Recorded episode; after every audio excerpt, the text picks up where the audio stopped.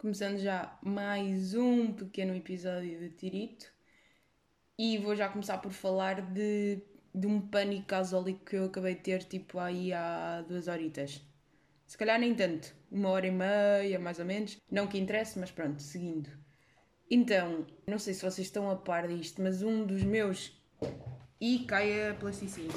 Voltando outra vez, uh, não sei se vocês estão a par, mas um dos meus maiores pânicos ah, sim, e estou com uma crise alérgica gigante, portanto, obviamente vamos ter aqui muitos cortes e muitas paragens para tosses e bebidas de água e pronto. No fundo é, isto não é mau para ninguém que está a ouvir, isto é mau para quem vai editar este, este fenómeno. Mas pronto, não sei se estão a par que um dos meus maiores pânicos é quando vou meter gasóleo no carro, uh, enganar-me e meter gasolina.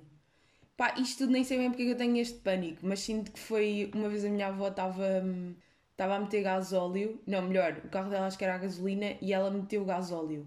Já, yeah, foi isto. E depois foi todo um drama para resolver a situação. Então, sempre que eu agora vou meter, eh, vou meter gasóleo, tenho sempre assim um, tenho sempre aquela ansiedade durante aquele momento. E imaginem, esta ansiedade é chegar e depois é sempre um ambiente muito, como é que eu ia dizer, boeda masculino ir por, ir por a gasóleo ou gasolina ou o que seja, é sempre ir às bombas com aquele ambiente boeda masculino. Sinto sempre que. Então, se for daquelas bombas que meio têm um café lá dentro, opa, ou um espaço que no fundo dê para estar a conversar, sinto sempre que está bué gajos. E a partir do momento que eu chego para meter gasóleo, está bué gente sempre a olhar para mim. E não consigo muito bem lidar com essa com as situações, fico meio em pânico, não sei porquê. Sinto que estou a ser julgada, que obviamente não estou porque ninguém quer saber, não é? mas sinto sempre que estou a ser julgada naquela situação. Então é chegar, parar o carro, depois tenho que sair e tenho que abrir bem o, o coisa do depósito, que é sempre aquela coisa meio tensa, não é? Embora já tenha feito tipo 200 milhões de vezes.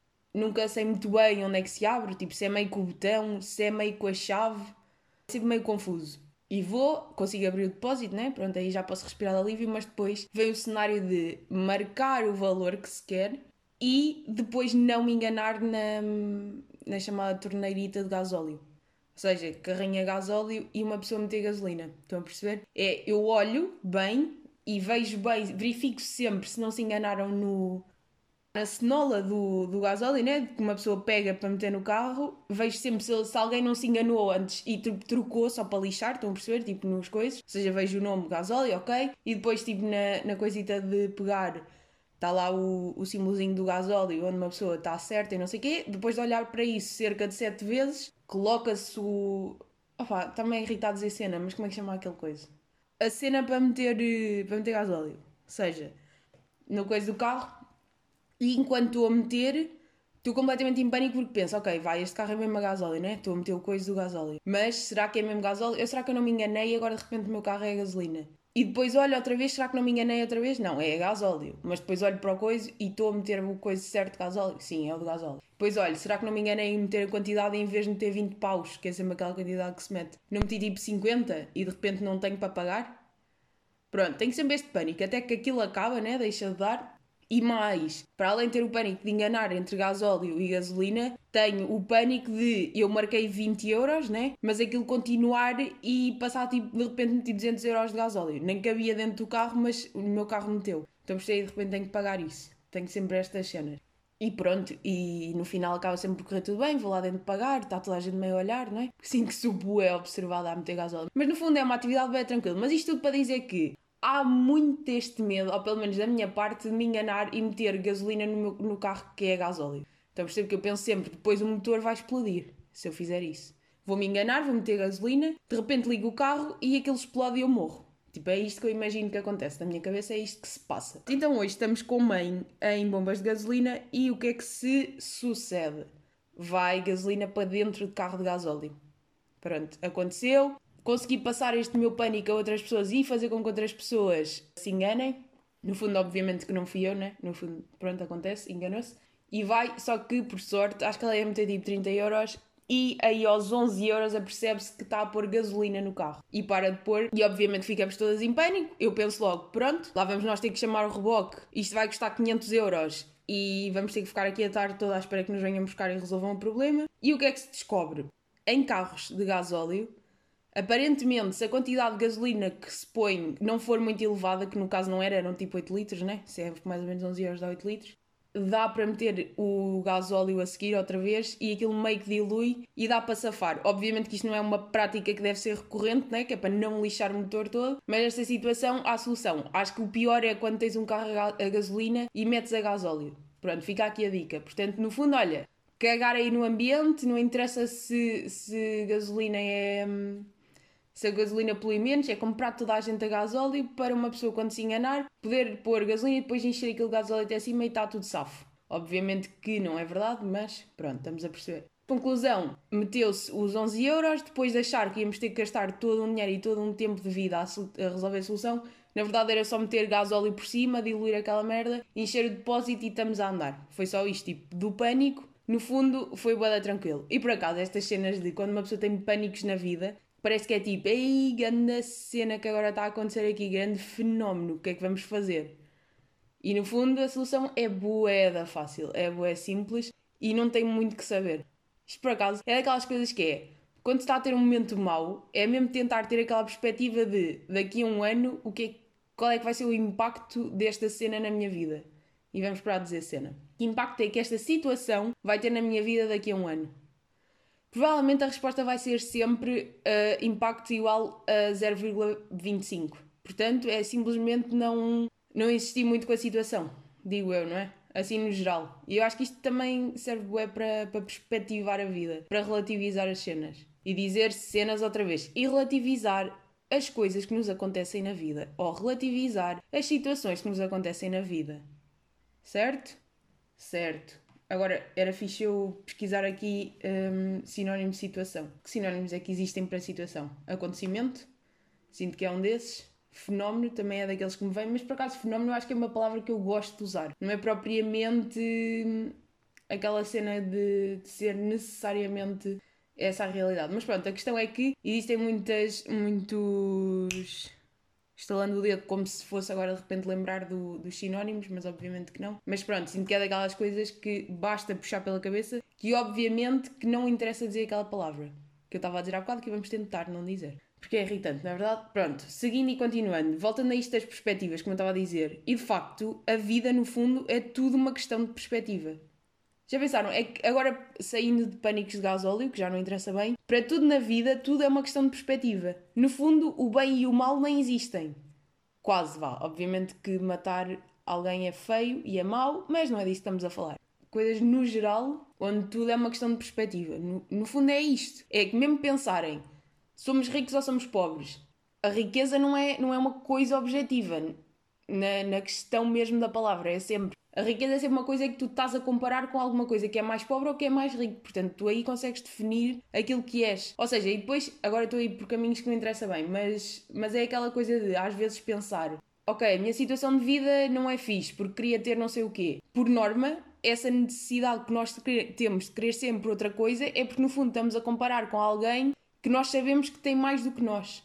Por exemplo, se falarmos de uma questão financeira, vá. Vamos buscar aí. Como nós sabemos sempre que há pessoas que têm muito mais dinheiro que nós, se calhar a nossa situação não é assim tão má, não é assim tão má, mas para nós é péssima porque estamos a comparar com outra coisa, não é? Enquanto que, muito provavelmente, uma pessoa que está muito pior do que nós acha sempre que a nossa situação é excelente, porque obviamente a situação de comparação inicial deles não é a mesma que a nossa. Fazendo sentido, espero bem que sim. Mas não é, mas por acaso a vida no, no geral é tudo uma questão de perspectiva é que não há bem uma coisa certa e uma coisa errada. É uma questão sempre de perspectiva, é sempre relativo umas coisas às outras. Diria eu, acho eu. Ou mesmo acharmos que determinada situação que nos acontece na vida achamos que é injusta ou que não nos devia estar a acontecer, nós temos sempre essa percepção porque nos estamos a comparar com pessoas a quem isso não acontece. Não é? Agora acho que isto está a ficar um bocado confuso, mas no, no fundo tudo é perspectiva e nada é certo nem nada é errado. Porque isto vai voltar outra vez àquela questão do nós pensamos em determinadas situações em que determinadas pessoas vivemos e pensamos que seria impossível viver assim ou como é que as pessoas conseguem. Mas no fundo, aquelas pessoas conseguem viver assim porque é a perspectiva delas, não é? Nunca tiveram outra coisa. Portanto, como elas não sabem o que é que é outra coisa, está tudo bem assim. Não sei se isto faz sentido. E, e, claro que para nós que temos outra perspectiva das coisas, determinadas cenas não fazem sentido ou não conseguimos mesmo sobreviver assim e pensamos sempre, ai, como é que é possível determinar a situação? A questão é, tem sempre a ver com aquilo em que nós estamos inseridos. E depois, o que é estranho pensar no meio disto tudo é que não há um, um melhor ou um pior, no geral, para o mundo. Vai ser sempre uma cena relativa. Nunca vai dar para, hum, para definir uma coisa como boa e uma coisa como má. Se uma pessoa pensar muito nisto, acho que se fica um bocado, um bocado louca, porque custa um bocado eu não saber que, que há uma coisa certa ou uma coisa errada. Não é, não é certo, mas saber onde é que é o momento em que está tudo ok e que pronto, e que podemos não. Coisa. Ah, por exemplo, de onde é que também veio este pensamento de análise social de episódio de Maluco Beleza com Lili Canessas. Antes de mais, aconselho já a ver. Aconselho já isso aí. Mas aquilo é uma coisa tão distante da minha realidade que uma pessoa fica mesmo embasbacada. É mesmo essa a palavra. É que depois a questão é: se nós conseguimos sair da nossa situação e nos pusermos no lugar dela, há coisas que eu continuo a não perceber como é que se vive assim. Mas depois, por outro lado, se te puseres na situação dela e perceberes que aquilo sempre foi a realidade dela e que para ela é assim, há coisas que consegues compreender muito melhor, não é? É que isto é sempre aquela coisa de. Ah, isto no fundo é um bocado para a vida no geral, mas pronto, mas aquilo ali sabe bem, bem analisar porque é uma situação social completamente diferente. Estão a perceber? Aliás, tudo o que é assim coisas completamente diferentes daquilo que estás habituado, sinto que a tendência é sempre primeiro para criticar. Estão a perceber? Eu comecei a ver aquele, aqueles episódios da, da Lili Canessas, da entrevista dela, e quando ela diz determinadas coisas, eu penso logo, privilegiada. Tipo, privilegiada de merda, que não sabe o que é que é a vida e está aqui a queixar-se por ter cinco empregados. Mas a questão é, e obviamente que não estou a dizer que ela é uma coitadinha, não é isso, mas há determinadas coisas que eu acho que é possível compreender se nos pusermos no lugar dela. Não sei, acho que é um bocado isso. Porque lá está, porque é tudo uma questão de perspectiva. E na perspectiva dela, determinadas coisas fazem sentido, não é? E também se determinadas coisas não têm feito absolutamente nenhum no mundo, opá, as pessoas que vivam como querem viver. Não é? Acho que é um bocado assim também. Não sei, mas isto também sou eu. Agora, claro que há cenas que também é estranho depois estar a ouvir. Mas pronto, mas isto tudo para dizer que é tudo uma questão de perspectiva e é tudo uma questão de relatividade, acima de tudo. Por isso é que aquela frase clássica de não comparar com os outros e só comparaste contigo própria é a melhor coisa que podes fazer. Por mais clichê e nojento que isto seja, é verdade. Só te podes mesmo comparar com a tua situação porque tem que ser sempre relativo a ti e nunca a uma situação externa à tua. Porque senão as coisas são sempre meio, meio estranhas. Pá, e sim, estou aqui a misturar conceitos que de vez em quando vão buscar daqui e daquela. Acho eu, acho eu. Outra coisa que tinha aqui apontada, que eu tenho andado a reparar que é, há pessoas que têm a necessidade de estar sempre a queixar de alguma coisa. Imaginem, eu conheço pessoas que eu acho que lá no fundo, no fundinho, são pessoas que são felizes, só que essas pessoas não sabem que são felizes.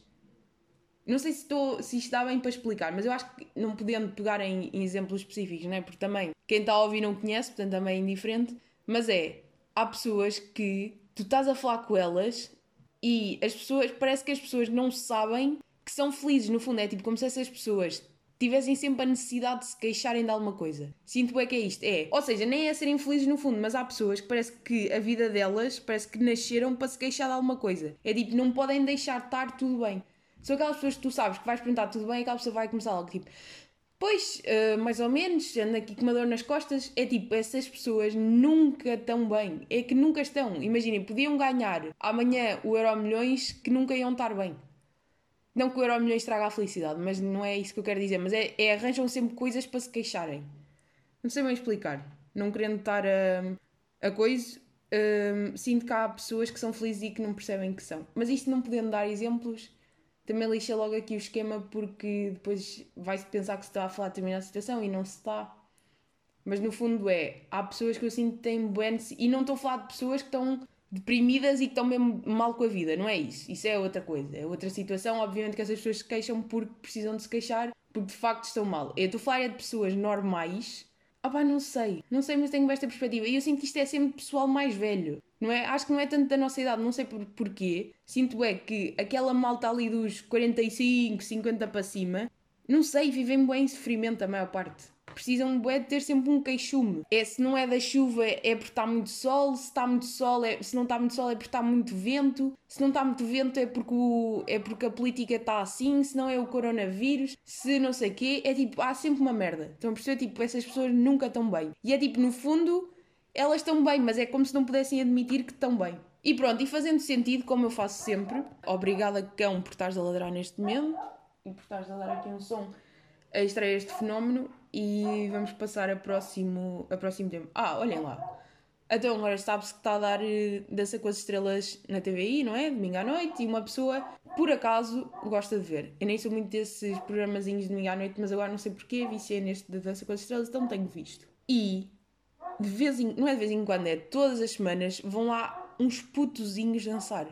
Que no fundo, o que é que eles parecem? É tipo, os putos são excelentes, são sempre meio campeões do campeonato nacional ou do mundial ou do whatever, são sempre assim aqueles putos mesmo com um grande skill e com um grande cenário. Então o que é que aquilo parece? Parecem só anões a dançarem. Porque aquilo parecem adultos, né? Porque eles estão com aquela postura boa séria, ainda por cima no Dança com as Estrelas, que é meio com, aquele, com aqueles cenários de, das danças de salão. Aí, porra, agora estamos mesmo aqui a ladrar. Sinto que são os meus vizinhos estão a fazer alguma coisa e o meu, o meu cão não está a sentir muita atitude deles. Eu também não estou a sentir a atitude. Isto assim não dá. Já estão a falar, bué. Não sei o que eles andam a fazer. É vai obras, vai falar. É só malucos neste prédio. Está outra no, no quarto a falar sozinha para um, para um gravador. Continuando, então, vai uh, Putos Mudança com as Estrelas completamente armados em adultos, não é? Porque eu não consigo pensar que eles são crianças. Para mim, eles são, são anões adultos que estão ali a dançar. É que é boeda estranho. É que até mete piada, a sério, não é por mal, mas as minhas desculpas a miúdos que vão ao Dança com as Estrelas, mas aquilo mete boeda piada, não consigo levar a sério. Porque eles estão ali boeda sérios a dançar um tango. Estão a perceber os putinhos, tipo aqueles putinhos bebés. Que depois são mesmo pequenitos. Pronto, é só é aquela recomendação que eu acho que vale a pena ver. É vejam o Dança com as Estrelas só para ver aquilo. Estão a perceber? Uh, ah, falsidades do tempo, ouçam lá. Então, mas este agora é só aqui para comentar. Uh, agora esqueci o que é que ia para dizer. Tinha aqui apontado e senti que era uma boa cena, mas agora esqueci-me. Não sei. Pronto, olha, posso-me é queixar já, já que uma pessoa tem que, tem que queixar, que agora vai começar aquela fase da vida em que o tempo lá fora está excelente, não é? Calorzinho, como se gosta, e não me venham com merdas, que a melhor altura da vida é quando está calor e sol, não me lixem e não me digam que preferem o inverno, que isso de facto não existe. Mas agora vamos ter que ultrapassar aquela fase boeda desconfortável que é cá dentro, nas casas, está mais frio. Eu hoje vesti o casaco para entrar em casa. Estão a perceber? Foi isto que se passou. E sinto que isto é uma coisa que temos que controlar. Devia dar para, os, para as paredes se adaptarem mais ou menos tipo à, à temperatura lá fora. No dia em ficar quente, zuma, quente cá dentro também. Absorve o calor. E quando está frio, era manter o friozinho lá fora. Era assim uma parede térmica.